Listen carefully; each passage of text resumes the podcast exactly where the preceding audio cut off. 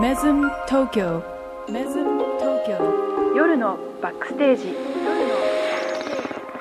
Brought to you by Tokyo Waves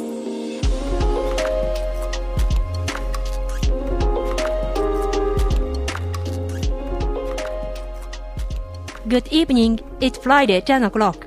Welcome back to Mesm Tokyo Midnight Backstage. 2023年3月17日金曜日。時刻は夜10時を回りました。皆さんこんばんは。メズム東京スターサービスマネージャーの高藤美也と、クリエイティブディレクターの小泉健太郎です。東京竹芝からお送りするメズム東京夜のバックステージ。この番組はメズム東京の舞台裏バックステージからお送りするホテルバラエティーです。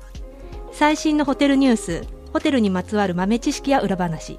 ゲストとのホテルトークなど、メズムを中心にホテルがもっと好きになるコンテンツをお届けいたします。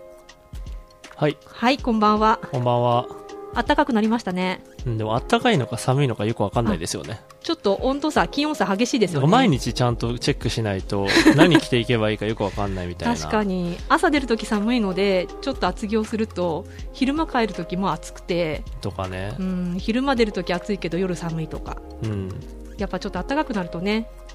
なんかえ開放的になるんですか ね何で すか何ですかな何んかでちょっすかと何か言いたいことがあるんですかちょっとなんかおかしな人増えませんいちょっと待って。 何の話かなやなん何のか話かなこれどこってわけじゃないんですけどうん暖かくなると、うんあの出てくる人っていうのがいるんですよねうんなんかね、うんちょっと一回聞こうかそうな、そうこれは。例えば、まあ、春の時期にしか来ないんですけど、うん。あのホテルのねえトイレからうんトイレットペーパーだけ全部持ってっちゃうおばさんと か、春になるとうん出てくるけど冬の間は活動しないみたいなどういうこと どういうことなんか動きやすくなるんじゃないんですかね、あそういうことですうか、んうんうん、どうですあかーお花見とそうかそれお客様じゃないってことですね、もはや。きっともともとはお客様だったのかもしれないですよねああ、なるほどね。でももうそういうことをする時ま点あで、犯罪ですから、窃そう盗そうそでうすからね、完全に ね。お客様からは外れちゃいますよね、うんうんうんえーあ、そうなんだ。そうそういうこともあるんだ。うそういうこともあ、なんかあり、ますよ最近あったっぽい言い方ですね、それだと。最近でもまあんいろいろいるんじゃないですかすごねいじゃん、全部言うじゃん。 まあ窃盗とはね限らずねまあホテルでも警察呼んだりとかうーん、まあね。みんなでこうもう来ないでくださいって言ってみたりとか あるかもしれないですよねあるかもしれないし、うんないかもしれないし。そうそうまあ、春の陽気に誘われてってやつですねそう。はい。はい気をつそけんてないきましこょうんなで、ははいい今週のテーマは「アフターヌーンティー」でお送りいたしますそれでは早速始めていきましょう「Stay with us」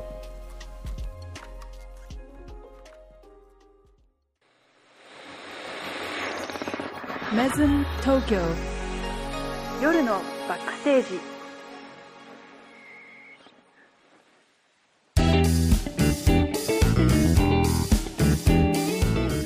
さてまずはこのコーナーから気になるホテルニュースをお届けするウィークリーニュースフラッシュこの1週間で話題となったホテルトラベル界隈のさまざまなトピックスの中から私たちが厳選したホットなニュースをランキング形式で発表いたしますそれでは Let's find out ナンバー3沖縄県名護市の西海岸にツインラインホテルヤンバル沖縄ジャパンが、えー8月12日土曜日に開業はい。はいはい、さい。はい、さい。はい。加藤プレジャーグループは、え今夏8月12日土曜日、沖縄県名護市に2020年軽井沢に誕生したツインラインホテルブランドのえツインラインホテルヤンバル沖縄ジャパンを前回のリニューアル開業いたします。うん。えご予約は3月の15日水曜日より受けたまわります。はい、この度開業するツインラインホテルやんばるは、コンセプトとして、2つの景色、えー色彩の旅へ、うん。えー沖縄西海岸の色彩豊かな青い海、緑の山々の大自然、そして感性を刺激するアート作品に囲まれながら、フレキシブルに楽しめるビューとバリエーション豊かな客室、お料理、様々なアクティビティとともに、何万通りものライフスタイルや利用シーンに合わせたそれぞれの色、それぞれの楽しみ方を提案したいという思いが込められています。うん。はい、朝食について書かれていますがバランスの取れた美味しい食事をとることで病気を予防する薬食前言という考え方を沖縄ではクスイムンと言いますあ方言ですねクスイムンはいそのご朝食は、えー沖縄食材を多用し薬膳と称される沖縄野菜や日本料理の出汁をベースとしアレンジを加えた沖縄料理鉄板焼き、えー炙り焼きのシュラスコロースターで仕上げる熱々出来たての料理の数々一日を始める体に優しいご朝食は見ても食べても楽しい沖縄の朝がテーマですうん。というのが簡単な内容なんですけどどうでしょうか 演奏れ。演奏れっつってやっておりますけども。そうですねそうですねはい。わかんない。沖縄のことあんまり。沖縄で実は私も沖縄行ったことなくあて ないのないないのよちょっと気になってる僕行ったことはあるけど。えある 行ったことある。うんあそうそうなんかやっぱりホテルも沖縄チックだよね。うーんなんかちょっとリゾートうん。うんっぽい開放的なうん。うーん、なんかさう、んすごいよね。なんかこの、やんばる、あ沖縄ジャパンの話じゃないけどさ、毎週これやりながらさ、どっかが開業って言ってそるうじゃん。だねなんか夏の開業多いね夏の開業うんああ、これ、でもさ、沖縄のホテルってさ、冬どうす んだろうね冬かあ、うんでもさ冬も本土よりあったかいじゃないあ、まあね。だからちょあそっっとかうん、本土から沖縄に旅行する人も多いんじゃない避暑地の逆版ね。そうそうそうそああ、そっか。じゃあ、いいのか。うそうだねうん。 うん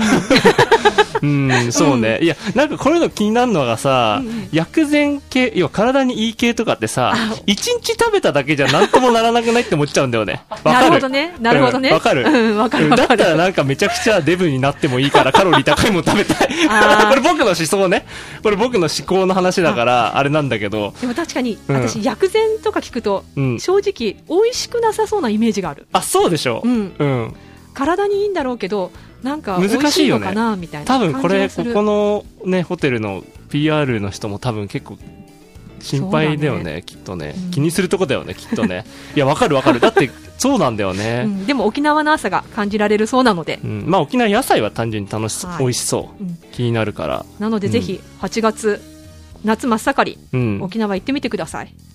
はいあなたが行ってみてください、はいあそうだね初めてだからねうんう んそうだよ、うんそうだねはい続きましてナンバー2大江戸温泉物語ホテルリゾート株式会社が展開する温泉リゾートホテルブランドタオヤの第4号と第5号となるホテルが2023年8月にオープン第1号ホテルであるタオヤ島に次いで2023年4月10日にはえータオヤ日光霧降り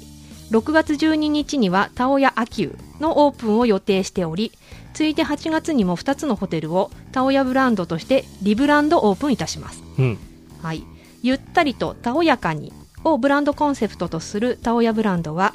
非日常のひとときのご提供を目的にハード面の充実のみならずオールインクルーシブの導入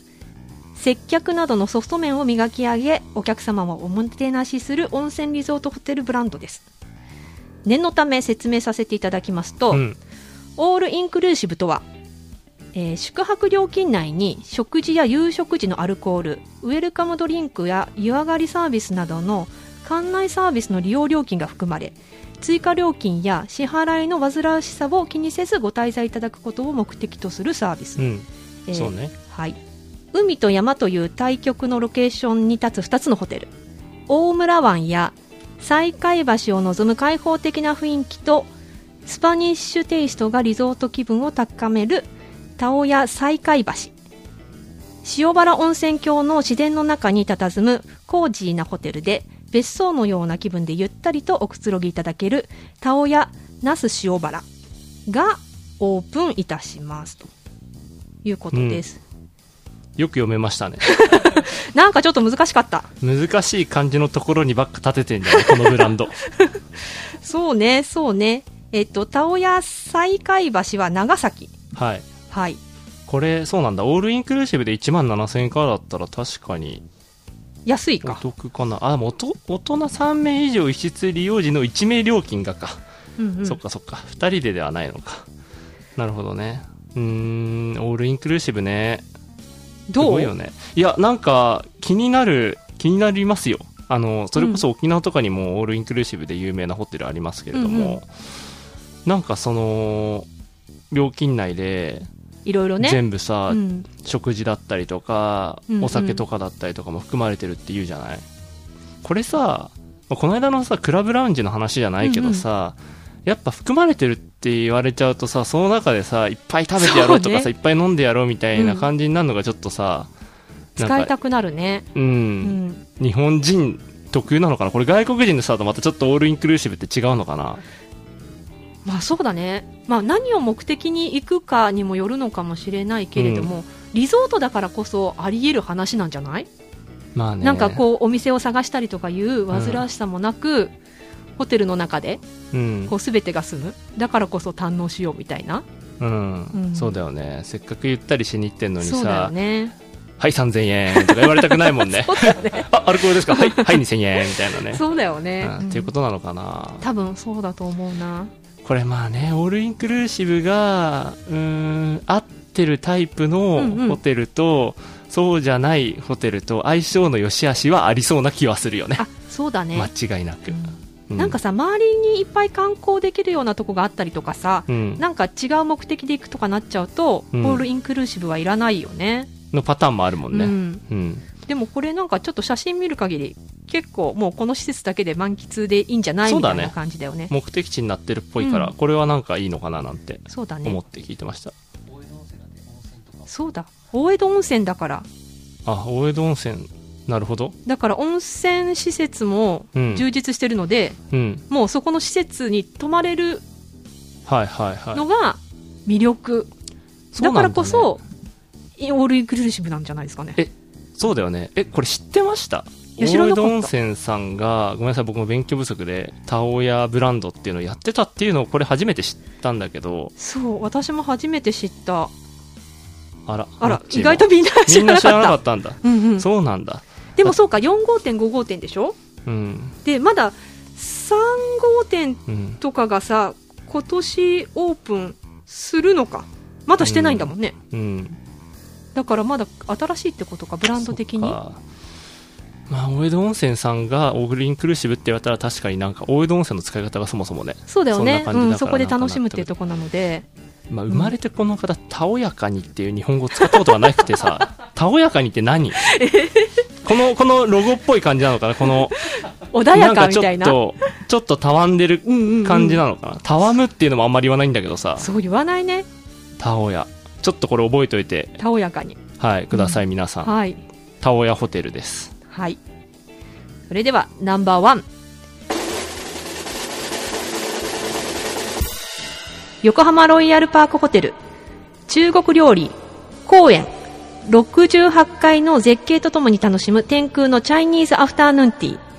新緑とお茶のハーモニーを販売とうん。はい、えー横浜ロイヤルパークホテルは2023年4月28日金曜日から6月30日金曜日の期間、えー68階の中国料理公園にて天空のチャイニーズアフターヌーンティー新緑とお茶のハーモニーを平日限定で販売いたします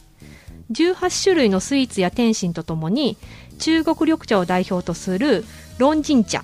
など新緑の季節に合わせてご用意した中国茶を含む多様なお飲み物をお召し上がりいただけますと、うん。えー68階からの絶景を眺めながら優雅な午後をお過ごしくださいとうん。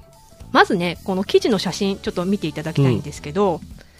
まあ、中華料理うん。なのでめちゃくちゃ中華料理のアフタヌーンティーなんですようん。見れます これこれさ、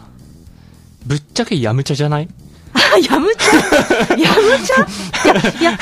えごめんバッやむサリ言っちゃったけど、やむ毛さ切りって感じだけど、これさ、 だってさ、アフタヌーンティーってまあ物の言いようだけどさ、うんうんだってお茶を飲みながら、うんその、天津とかさ、食べたりするっていうのはさ、そうそれはやむ茶じゃないでもさヤムチャはさ、うん、スイーツに力入れてなくないああそういうこと、そうそう天津とかはあるけど例えば、うんえっと、今回このねアフターヌーンティーの中に入っているものなんですけど、蒸しカステラプーアール茶風味うんとか桃まんじゅううん、ごま団子うん まあそそれれと天津じゃなかいまあそうか春巻きとか、 うんあ、とは例えばウーロン茶のゼリーとか、うん杏仁豆腐のジャスミン茶シロップうんマンゴーシャーベット、そうね、うまんあ、やむちゃそうねアフタヌーンティーって言いたかったんだろうな すまんすまんちょっと野暮なこと言ってしまったちょっとなんかさ なんだろうそうかヤム茶より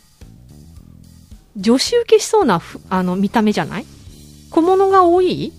うんそうだよね、まあねちょっと可愛らしい感じになってると思いますけど、そうなんだ中国茶まあ、こも、ねれでもさそうだよね飲み物が僕はやっぱいいなあそうです中か国茶飲み放題うんうんなんか中国茶知ってんのありますか、何これ論人茶うん、ロンジン茶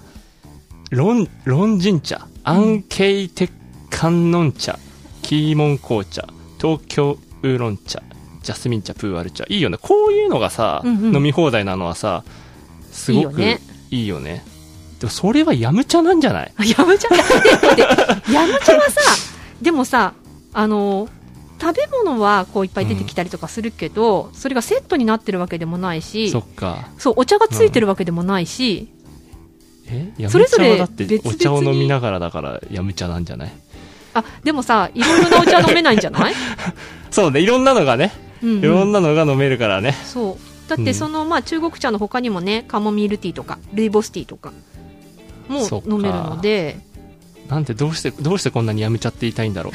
うどうしてはえどう中して国だから僕はこれをこんなにやめちゃって言いたいんだろえう、ーうん、アフタヌーンティーそんなプライド捨てないでほしいあ そういうこと中国料理のお店なんだから そのチャイニーズアフタヌーンティー、うんうんやむちゃでやって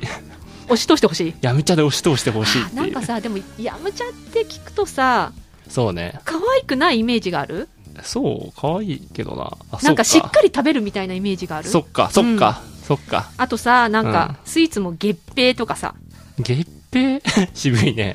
なんか出てきそうじゃない、うんうんうん、まあ確かにこれいいねウーロン茶ゼリーとかさ、ね可愛いよね、うんちょっと、ジャスミン茶シロップうんマンゴーシャーベットなるほどそうなんですって68回すごいね68回だって68回ってやばくないまあでもそもそもロイヤルパークってホテル自体が多分57回ぐらいからだと思うんですよねあそっかそっかそうそうそうなのでそれ以上なので、多分最上階じゃないですかねうーんいいね気になります気になります天空、天気が悪いともう雲だらけみたい ななんでそんなこと言うのやめちゃやめちゃ言ってるやめ僕ちゃが言うことじゃないけ どなんでそんなこと言うのちょ高藤さんやめてくださいよいや天気のいい日にね、はいぜ手ひにつけないでくださいはい、言っていただければなっていうお知らせでした。はい。はい、以上、今週のウィークリーニュースフラッシュでした。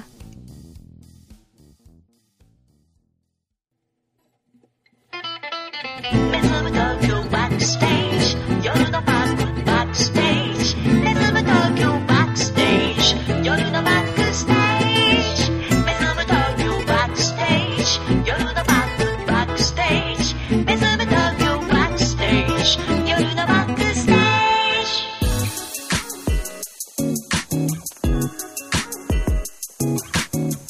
ホテルに関するディープな知識をお届けする Go Beyond the Lobby。毎週一つのテーマをもとに、あなたのホテルライフに役立つかもしれないホテルの豆知識を、その起源や歴史、様々なホテルブランドやメズム東京での事例も交えながらお届け。ホテルの世界を深掘りし、真に魅力的なホテルは何なのかを探求するコーナーですと。はいはい。えっ、と、今週の Go Beyond the Lobby は、あのーアフタヌーンティーですね。なんでなんでちょっと言いよどんだ いや、さっきニュースにもあったじゃないですか。やむちゃですやむちゃじゃないです。アフタアフヌターンヌティーンーティで。ーですすはい失礼しましたそう。で、言うぐらい、うんアフタヌーンティーって最近知らない人、いないかなうん、少なくなってますよね。うんうほんとんどの方が知ってるってうん思うんですけども、そう、その発祥がね、イギリスだったってことは知ってますもちろんさすが。もちろんですでもね、意外とアフタヌーンティーが定着してるんですけど、はいその起源だったりとか、うんあの意味合いだったりうをん知らない人はうんたくさんいると思うんですよね。そうね。そして、あの、僕がちょっと気になってんのは、うんうんアフタヌーンティーっていうブランドありますよね。あ、ありまそすれこね。そお茶とかできれば。あそこはどう思ってん ですかね昨今のアフタヌーンティーブームにブームを。そううんう。ん。ああ。俺たちがアフタヌーンティーなんだけどって言いたげな感じはしますけど。うんうんうんそう、そんなね、うんまあ、アフタヌーンティーをちょっと深掘りしてみようかなと思って。はい、ぜひ。はい。はい、アフタヌーンティーってね、正式な英国式スタイルで言うと、うんまあ、ホテルのラウンジへ行って、三段スタンドの前うにん。して食べるのが、なんか、あの、正式なものかなまあまあっ、うてん、そうね。思ってる方もいるとは思うんですけども、え実は、えそんなこともないはということであ、う、ん。どんなところからアフタヌーンティーが誕生したのか、うんちょっとストーリーを探ってみましょう。はまず起源ですね。い。うん。えっ、と、イギリスで発祥したって先ほど伝えましたが、イギリスでアフタヌーンティーの習慣が始まったのは、うん。えー19世紀、ビクトリア時代です。うん。 7つの海を支配し、うんまさに大英帝国を築いたイギリスが最も華やかだった頃、うん。えーイングランドのうん。ベッドフォード社に佇む、ウォーバンアビーの館に暮らす一人の貴婦人が考案したうん午後のお茶会から発祥しました。うん。うん。うん。午後のお茶会うでんすね。大丈夫、今一回飲大み。丈夫一回今全部飲み込んでる。うん。うんはいそこまでは地名まで言えんのに最後貴婦人なんだっていう。うん。。はいいはい。そのね、女性の名前が、はいおうおうベッドフォード公爵夫人、 アンナ・マリア・ラッセル。アンナマリア・ラッセル。はい、はい。アンナ・マリア・ラッセルさんですね。はいこの方、えー英国王室のは尿官を務めるほど、あ。ほ名門貴婦人だったそうなんです。う。うん。時は、うん。えー1840年頃、うん。当時の貴族階級の生活は、朝はゆっくりと起きて、うん。遅めの朝食兼昼食をいただき、うん。夜の8時過ぎから始まるパーティーやディナーまで食事を取らない1日2食のライフスタイルでした、うん。その上当時の女性はウエストが細ければ細いほど魅力的であるとされうん。コルセットは必須アイテム、うん。うん。う。うんんきつくてコルセットでつあの締め付そけうねたくびれを作ってそ,、の上に重たいドレスを身にまとってうん。暮らしていました、大変そう。女性たちはコルセットの息苦しさで頭痛や息切れに悩まされうん。午後4時ぐらいになるとうん空腹も重なって、失神する貴婦人も絶えませんでした命がけじゃん。 命がけですね、うんこのねアンナもこの魔の時間うん。となる憂鬱で気がめいると口走りながらメイドに紅茶とクランペットを乗せたトレイを自分のベッドルームに運ばせてはあ秘密のお茶会の時間を過ごしたことが日課となっていきましたと、うん。魔の時間帯っていうのは、どういうことですか魔魔のっていうのは、要は魔のな時間なんていう字漢字。ま、悪魔の魔悪魔の魔か。あ、はい、理解しました。うんうん。魔の時間魔のね。時間初めは一人でその優雅な時間を楽しんでいたのですがうん。えー非常に社交的だった彼女うは、ん。この時間をシェアしたいと考えて、うん親しい女友達を招くようになります まずそはう一いうとこ人あるよね。女子、女子ってそういうとこあるよね。そうすぐねうんいろいろと ねシシェアェアしたくしようじてゃなねいんだよ。はいそうアンナもまずは一人、うん。えー気軽にお部屋へ招き入れて、うんうん一緒におしゃべりしながらティータイムを楽しんでましたうん。次に2人3人とゲストが増えていくと、えーベッドのそばに小さなテーブルを出してはいクロスを引き、お気に入りのティーカップや銀器をしつらえるようになりますうん。またアンナの夫である第7代うん。ベッドフォード公爵うん。フランシス・ラッセルはうん政治家でもあったため、館には訪問客が絶えませんでしたはあ。公爵が男性ゲストを引き連れハンティングやシューティングに興ずる中うん。えーアンナは婦人型をうん。ドローイングルーム女性がゲストを招いうんうてんお茶を楽しむためのお部屋ね、で招き入れディナーまでの時間をお茶会でもてなすようになりました、うんディナーまでの時間帯をお茶会でもてなすの。ずっそうとです食ってんじゃん。 ででも要は2食しかなんあの食べてなかったじゃないですあかなのでそのディナーまでの間の空腹を満たすと。そう満たすために、うんそうお茶会を開き始めたというのが起うーん源ですね。はい、え紅茶の種類やティーフーズの品数も増えるにつれて時間も長くなっていき、うん。おもてなしを受けた貴婦人は、うん次に返礼として館に招き返すようになりほそれはだんだんと社交の時間へと発展していきましたう。うん。 1870年頃になるとこの習慣はアフタヌーンティー午後のお茶会と呼ばれるようになったというわけです。うん。はい。ここで、プレシャスさんの記事によると、はあ。アフターヌーンティーを開くことを決めたら、うん。まずマダムはゲストを慎重に選定します。うん。うん。はいうん。どのような方々を招くかで、マダムの格が問われるからです。ああ、そうなんだ。はい。で、執事 執事は、うんアフターヌーンティー開催の1ヶ月前までに、えゲストの家に招待状を届けます。うん。招待状には、す主催者の名前、日時、場所はもちろん、ドレスコードが書かれていて、そしてマダムは、アフターヌーンティーの食器、テーブルコーディネート、紅茶やお菓子を、えー綿密にプランニングしていきます。はこれがマダムにとって最も重要な作業となるそうです。あ。うーん。結構なんか重いね。そうだね。初めは話が自分の空腹を紛らわせるために始めたお茶会だったんだけど、うん。だんだん人を呼ぶことによって、それがその人の、なんだろう、品格、うん。まあ、格をね、表すような社交の場になっちゃったってことですやね。だね。 やだね。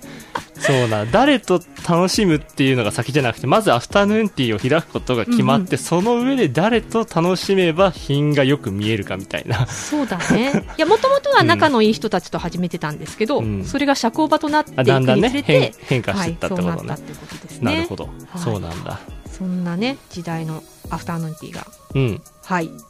いろいろありましたけど、はいマナーが、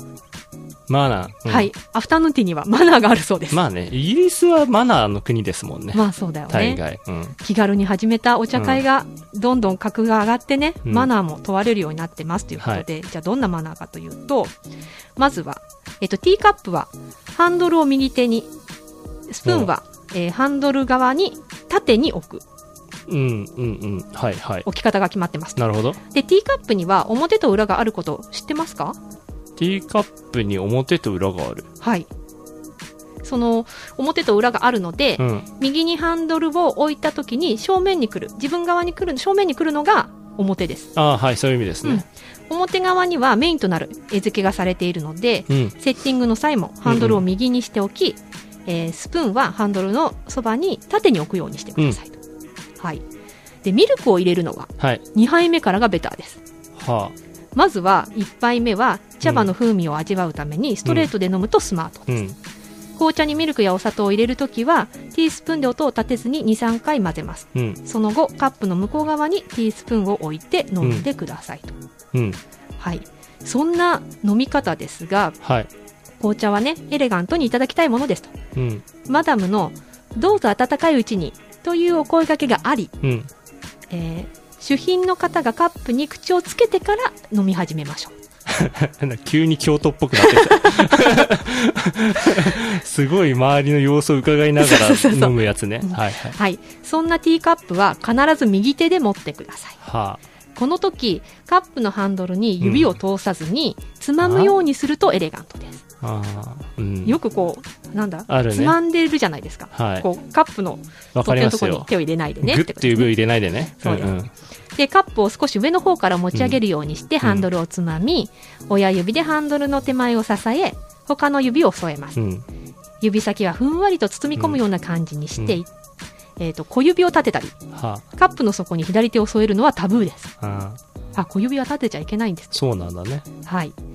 でローテーブルの場合ははい。ソーサーごと胸の高さまで持ち上げて右手でカップを持ち左手でソーサーを添えていただきますうん。立食パーティーの際もソーサーを持つようにしましょううん。高いテーブルの場合はソーサーを持つ必要はありませんはい。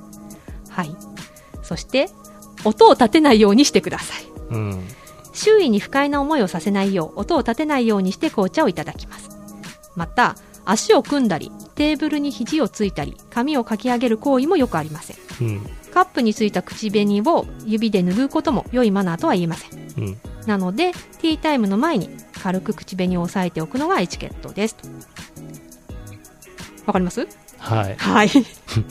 アフタヌーンティーだる。構、結構縛りがありますね。は だい。る。面白いこれ。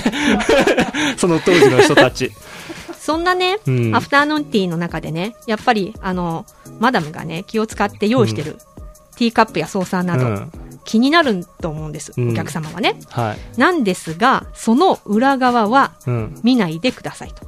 はあーい。なんでかというと、えっ、と、西洋のマナーでは、必要以上に食器に触れてはいけません。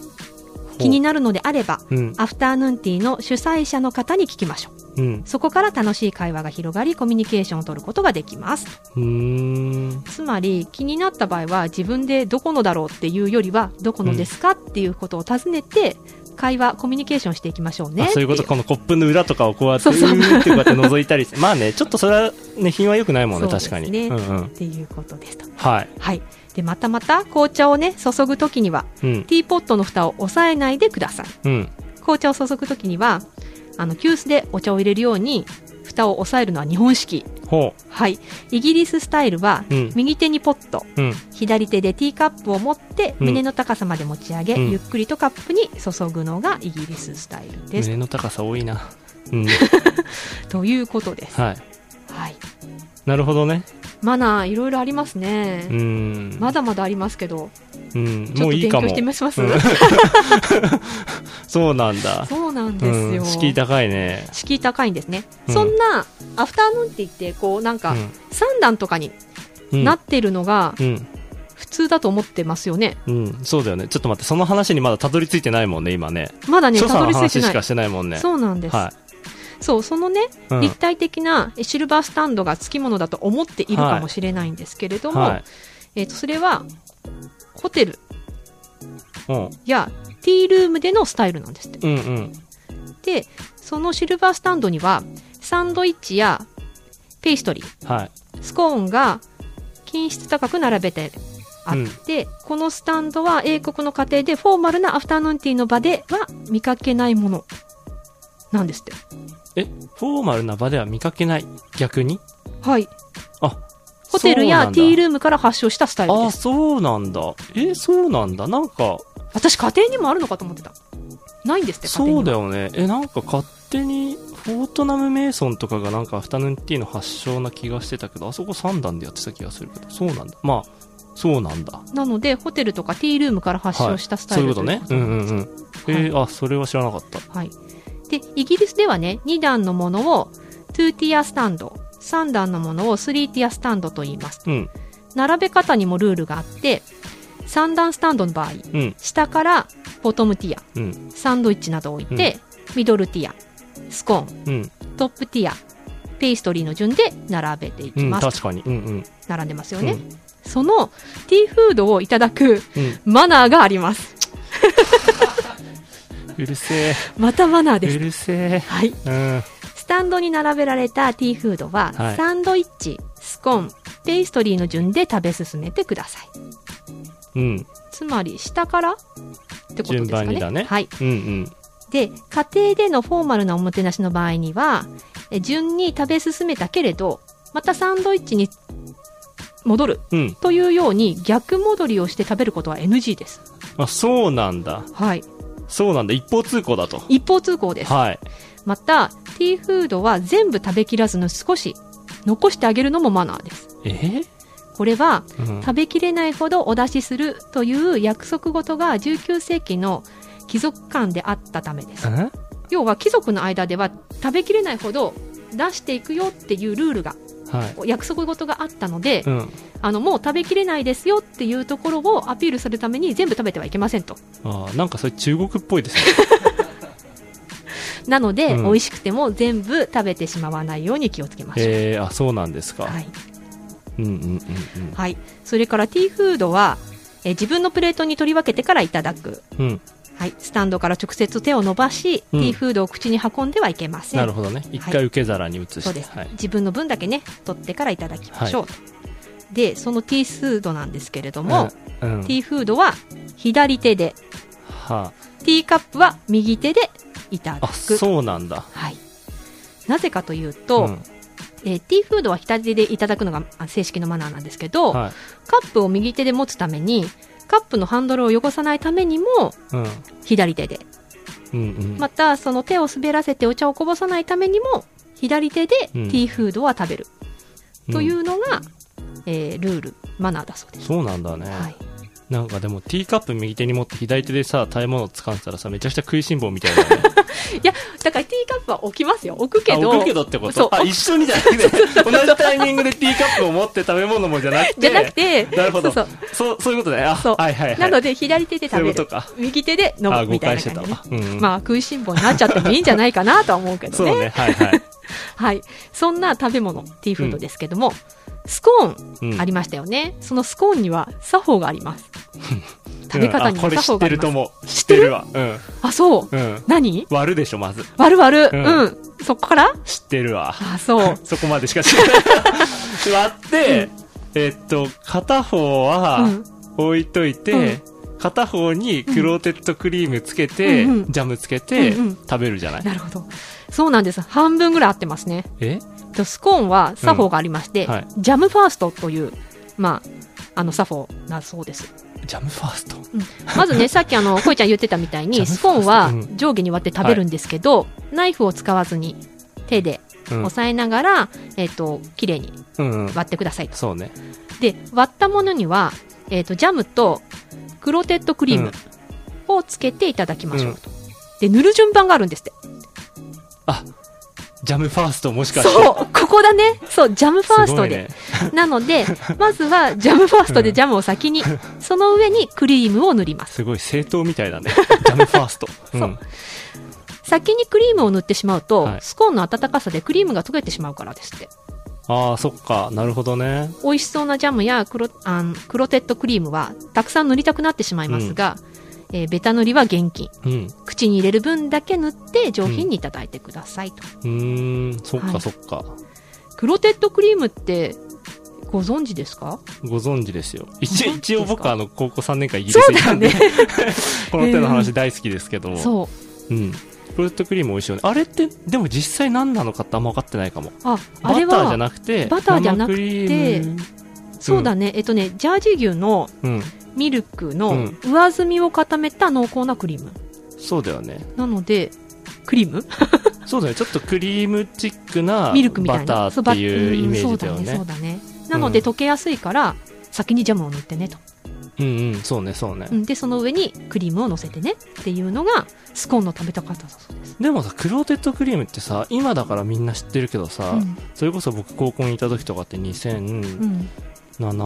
8年とか、うんその時ってクローテッドクリームってまだ日本にちゃんとなかったんだよねないと思市販は全然されてなくて、う、うんうん、そうイギリスでしか食べられないんだとか思ってたんだけど今普通に売ってるよね今は普通に売ってると思いますジャージー牛とか探せジャージー牛乳とかね、うんうんいろいろあるもんね有名になってきましたもんねうんああすごいすごいというのが時代の流れが、うん、アフタヌーンティーの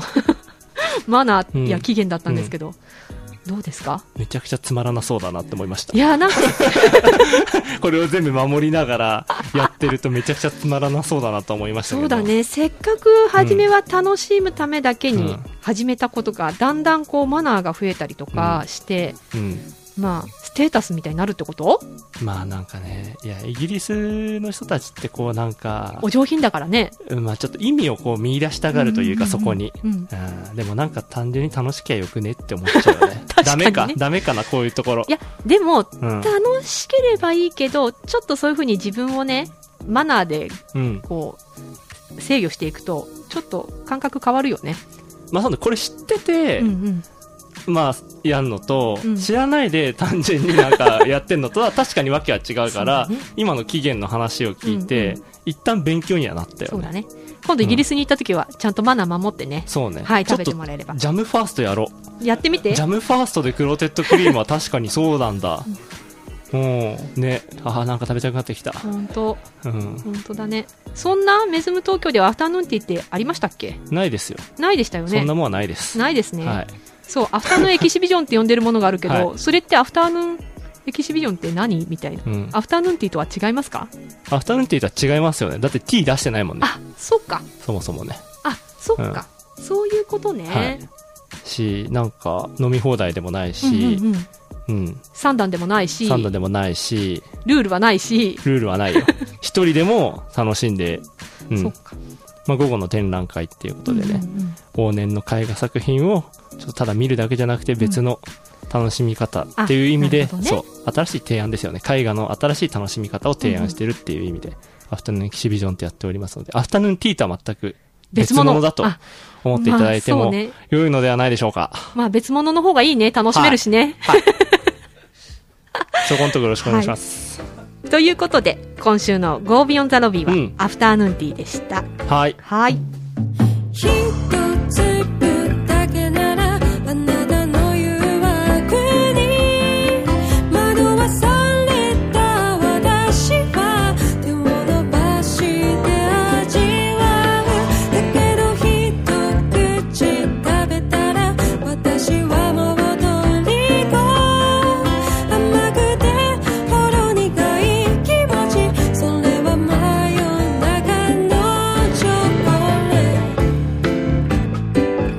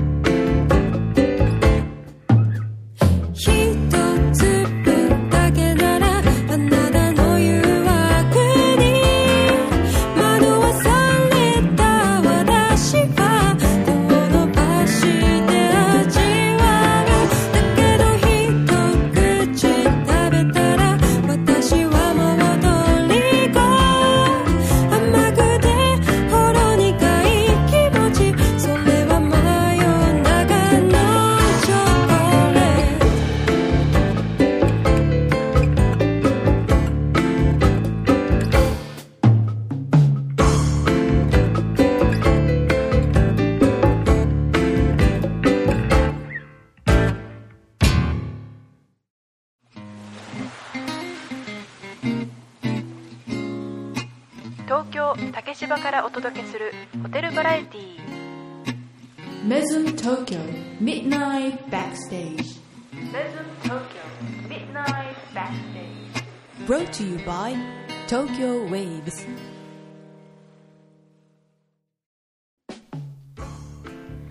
今週のウィークリーピックアップトラックスは田口美咲さんで「真夜中のチョコレート」をお送りしましたうん。はいチャプター41でも紹介しました田口美咲さんですがはい。はい、シンガーソングライターですと。幼い頃よりクラシックピアノをはじめ、群馬県立西大浦高等学校、音楽科を卒業後、東方音楽短期大学にて楽曲と DTM を学びました、うんえークラシックに裏打ちされた確かなスキルと、ジャズ、AOR、R&B、ソウルなどを飲み込んだ幅広く鋭い感性で質の高い楽曲を作成し、ライブ活動を行う。また、楽曲提供やピアノ、コーラスサポートとしても多くのアーティストと共演していますという方ですね。はい。つい、つい先先回ぐらいかな。うん。何がジョイン・ザ・グルーブってジョインザグいルーう、ヴはでいしょ、う ん曲を紹介させていただいた方ですね。雰囲気がありますよね、やっぱりうんうんね。この方の曲って。そうですね。今回初めてこの番組で聞いた方はぜひ、はい、チェックしてみてくだそうさいね。。ジョインザグルーブの方も。 そうですね。はい。ということで、えー田口美咲さんは次回、4月の10日月曜日のご出演予定です。メズム東京で毎晩繰り広げられるライブパフォーマンスメズムショーケース。えー出演者の情報とタイムスケジュールは、メズム東京公式ウェブサイトのショーケースのページをご覧ください。はい。はい。お知らせはい。いきましょうか。お願いします。まずは、まずは次回のタレントコールです。うん。はい。3月の22日水曜日は11時からい。うん。はい、また行いますので、うんぜひメズム東京に興味のある方、はい。はい、ご参加してください。 事前予約制です。そうですね。 はい。はい。あとは、えっ、と、もう一つお知らせで、はい。えっ、と、メズム東京でも取り組んでいる募金があるので、ほはい、皆さんできたら協力していただければなと思います。う。うん。えっと、2023年のね、トルコ、シリア、地震救援金について募金を行ってますので、ぜひ、メズム東京に足を運んだ際には、募金箱設置しておりますので、皆様からの募金をご協力お願いいたします。お願いします。はい。このね、募金で集まったあのお金ですけれども、ちゃんとトルコ共和国大使館に、は。はい、贈呈させていただきますので、うん。はい、よろしくお願いいたします。はい。今回もねお便り届いてますので、えー、とご案内させていただきます、まずはやすさんからいきましょうかあ、いえ、今週のやすのコーナーね。ははいいはいはい。はいはいお願はいいしますはい。どうもどうも。はい小泉さん高藤さんそしてマッチーさんこんばんはこんばんこんばんは。は今回は特に小泉さんにお願いしたいことがあってメはッいセージさせていただきました、はい。先日メズム東京さんに宿泊予定されている方では。ゲストルームのアートスペースに飾られているベアブリックをとても楽しみにされている方のツイートを拝見しました、自分も宿泊した時に拝見しましたがフラッシュ撮影すると、うんだるまの顔と東京波、まあ、東京ウェーブスうんうのん。文字がうわ浮かび上がったり、うん遊び心と共演がうん。とても魅力的でメズム東京に宿泊する上での大きな見どころのポイントだと思っていますありがとうございまはいす。、こちらのベアブリック、は実はゲストさんの安全なホテル滞在期間の意味もあったりするそうですねはい。こんな魅力的なベアブリックについてぜひとも実際にデザインされた小泉さんにはいつか放送内でい。うデん。ザインされた背景や、はい隠された魅力を深掘りしていただける機会を持っていただけたらと思っておりますとはい。あちなみには当方は100%サイズのベアブリックをお部屋に飾らせていただいておりますあ。あ、おちびちゃんね。ははいいはいはミッい。ドナイトブルーの色合いと相まってとても可愛いですねとうん。ではぜひともお考えいただければと思いますということですいや、ありがとうございます。はい、まず100%を購入いただいて。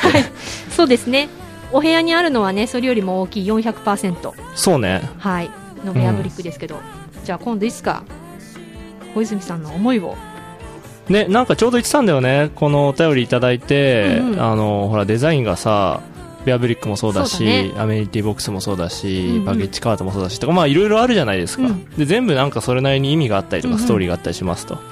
ちょっとね、棚卸しした方がいいよねっあーって思っなててるほどねうんうん、あの、まあ毎回毎回だとちょっとくどいから、ううんんうんなんか月1とかね、2ヶ月に1回ぐらいのペースで、あの、デザイン特集みたないるなほどね。感じで、そうう、んその制作物の背景だったりとか、どういう意図で作ったのかっていうのを、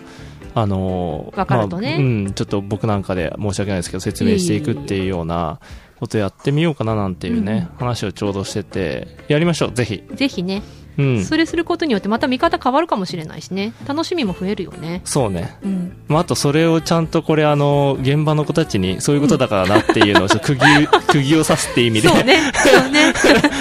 やべえ知らなかったみたいなの多分いっぱいあると思うけそどうだねうんいやそうねちゃんと伝えていかなきゃいけないなって思いながらそうだね、 400%のベアブリックもねなんかね、うん一瞬売ったんですよねそうだ数プ量ラン限で定ねで、うん速攻なくなったけど速攻なくなったねまだ転売されてんのかなあれ 15万とかで転売され15万で転売されんだったら売っちゃおうかない やダメだよ嘘嘘嘘嘘嘘、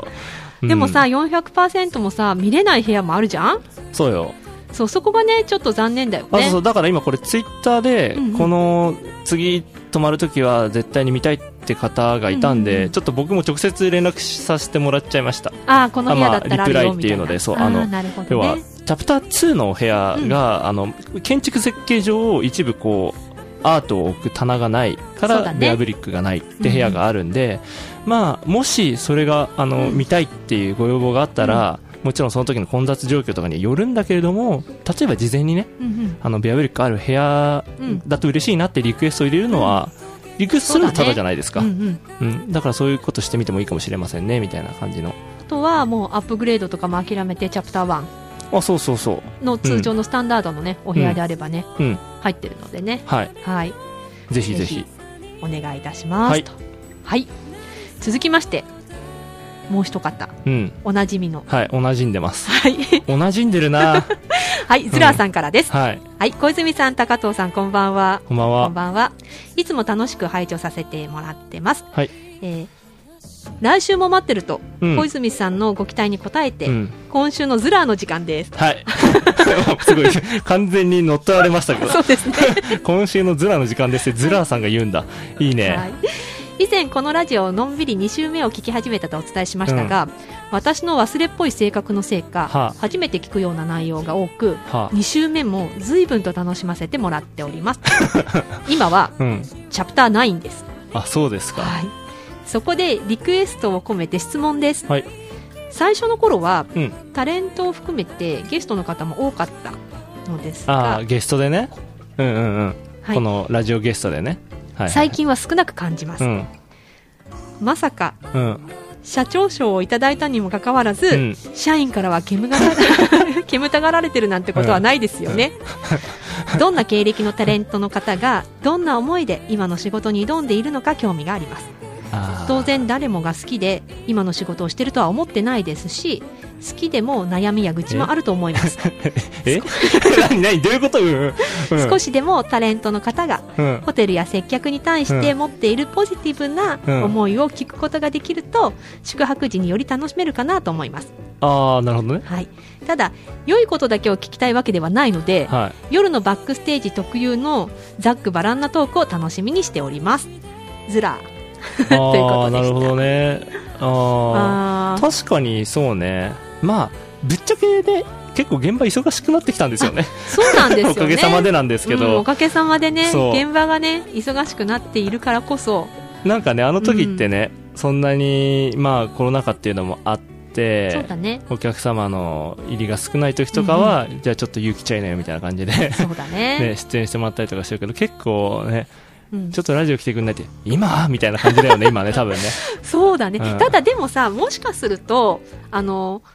また息抜きみたいな意味合いでね、うん出てくれる人がいたらそれこそあのズラさんが言ってたいいことだけじゃなくてもね、うんこうざっくばらんなユニークなトークがね飛び出すかもしれないのでそうねあ、うんたのそうなんだあいや嬉しいねまあそれ言ってくれるのって、ねそうだね楽しんでいただけてたのであれば何よりな本ん当ですでけすど本当でやるじゃあまたちょこちょこ、すそうねうん、タレント呼ぶタのレント呼んでね、うんうううんなんか出たいとか言う人いないのいるんじゃないあ最近入った先子入った女の子いっぱいいるそうなんよ最近入った子 えじゃあさこれさ出たい人いたらさちょっとメール送ってもらっていいですか、 メズムのタレントもこれあのツイッターで DM あなるほどかね質問なるほ箱どかね連絡してもらっていいですかあのマッチーが処理するんでなるほどねあでもほら質問箱だと名前わかんないじゃんあそうねだからあそうね そうそううんうんちゃんとねあの出たいですみたいそなう出ねたいです、はいでいうところ出たいでをすっていねうのそうねはい、出していただければ ねざっくばらんなト そうですーねクをはいしながら楽しめるかななんて思います、うんうん、もしかすると、うん当初の頃の方がタレントの方たち出るの緊張したかもしれないですよねうん今こんな私がやってるからちょっとざくばらんな感じでふざけた感じになっちゃってるまかあもあしとれない最けど、初ね結構なんか探ってたしね、うんうんうんなんかどういうことやったら面白いんだろうみたいなそうそうねうんだけどもしかすると今の方があ、うんなんか自然体でいいんだみたいなう、んうんところで出やすくなってる人もいるのかもね、そうかそっうか、んまあそうねちょっとなんかあの時ってうんうん結構「メズム東京」をこう知ってほしいっていうのがちょっと結構あった前もんね面に出してて、うんうんタレントのこの方ですみたいなのをなんかやってたんですけそどうだってそう今なんかどっちかっていうとそのね他のホテルのこと紹介したりもそうだし、うんうん今日もアフタヌーンっていう話したけど、本当にざっくばらんにホテルそうだのね全般のを楽しんでもらいたいっていうスタイルにちょっとだんだん移行してきた背景があったから、まあ、たまにはねうんいいか挟もみね、ながらね、うん、うん、そうだねいそうやねいいお便りをお便りでしたねもちょっと待ってズラさんって結構特殊だから あんまりこの人の意見に合わせない方がい いあんまこの人の意見に合わせすぎてもだって2週目ですよこの人、そう2だ週ね目で今9話聞いてるんですよ、うんうん、いこれ結構マイノリティの意見だぞこれやでもさもしかしたらこう2週目にしてやっとああそういうこと言ってんのかとかさそういいう楽しみ方もあったりしたりするんじゃないそっかそういう魅力に気づいてくださったんですねそう、だ ねうんあとあのヤスさんとズラさんあのそんあの別に大丈夫ですからねお便りいでやすいかやいやいやあのいやもし本当に送ってくれようと思ってんだったらめちゃくちゃ嬉しいんだけども、うんうんあのもしなんかあの義務的にまあねいい距離感でやっていこうや、ちょっと ねいい距離感でやっていこうや、うんちょっとねなんかね恋ちゃんのね強制みたいになっちゃったからうんねそうそうそうそうごめんごめんごめん悪かった悪 かったこれは僕が悪かったうんごめんごめんいやもう超嬉しいでも、うんいや超嬉しいし、多分ない、なかったらないでなんかちょっとすごい寂しくなるんだけども、うんまあまああのそこがね気持ちが乗れば、はい、はい送ってほしいですぜしひ、もし、あの、しんどかったら別に無理して大丈夫ですよ。そうね、うんいい距離感でそうね。末永くはいお。付き合いいただければと思いますのでそうですねはいよろしくお願いいたします、うん、ズラさん呼ぶ今度。 もあここにあここにいい ねう直接呼んえじゃもおう。うそれってさうん匿名でも何でもなくないってなっちゃううん匿名でもよなんでもない。呼んじゃおう。いいかうん はい。はい最後ですね質問箱には一つ質問が来ておりますあ。んはい、えー夜のバックステージにアンチとか来ることありますかアンチメッセージとかってことそういうことだねうん。いやもうなんかダメだよこんな番組みたいな 何言ってるかわかんない、今んとこないですね。ない素晴らしい、まあ今んとこはい。なんとなく衛生そう、すごくあの、いい管理衛生を保ってます。じゃあ皆さんこれを気にまあ気に入らなかったらきっと聞かないもんねうんうん。なんか、そうね。まあ、そもそも多分、これって視聴者数が多くなれば多くなるほど、いい意見も悪い意見もだんだん相対的に増えていくと思うから、そうだねまあ、それはそれだし、まあ、別にね、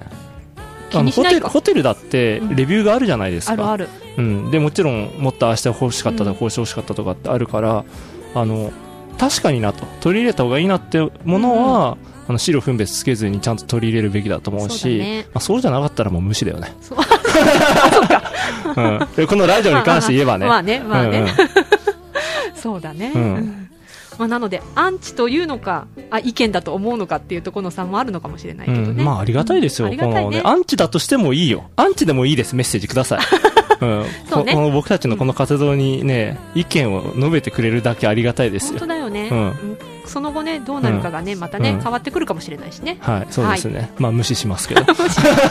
やいやいやいやそんなことないですよ、うん無視しないでいきますので、 まあねマッチフィルターかかってるからマッチのところで全てが処理されるっていう、うんわかんない。もしかしてめっちゃ来てるかもしんない、アンチが。うん。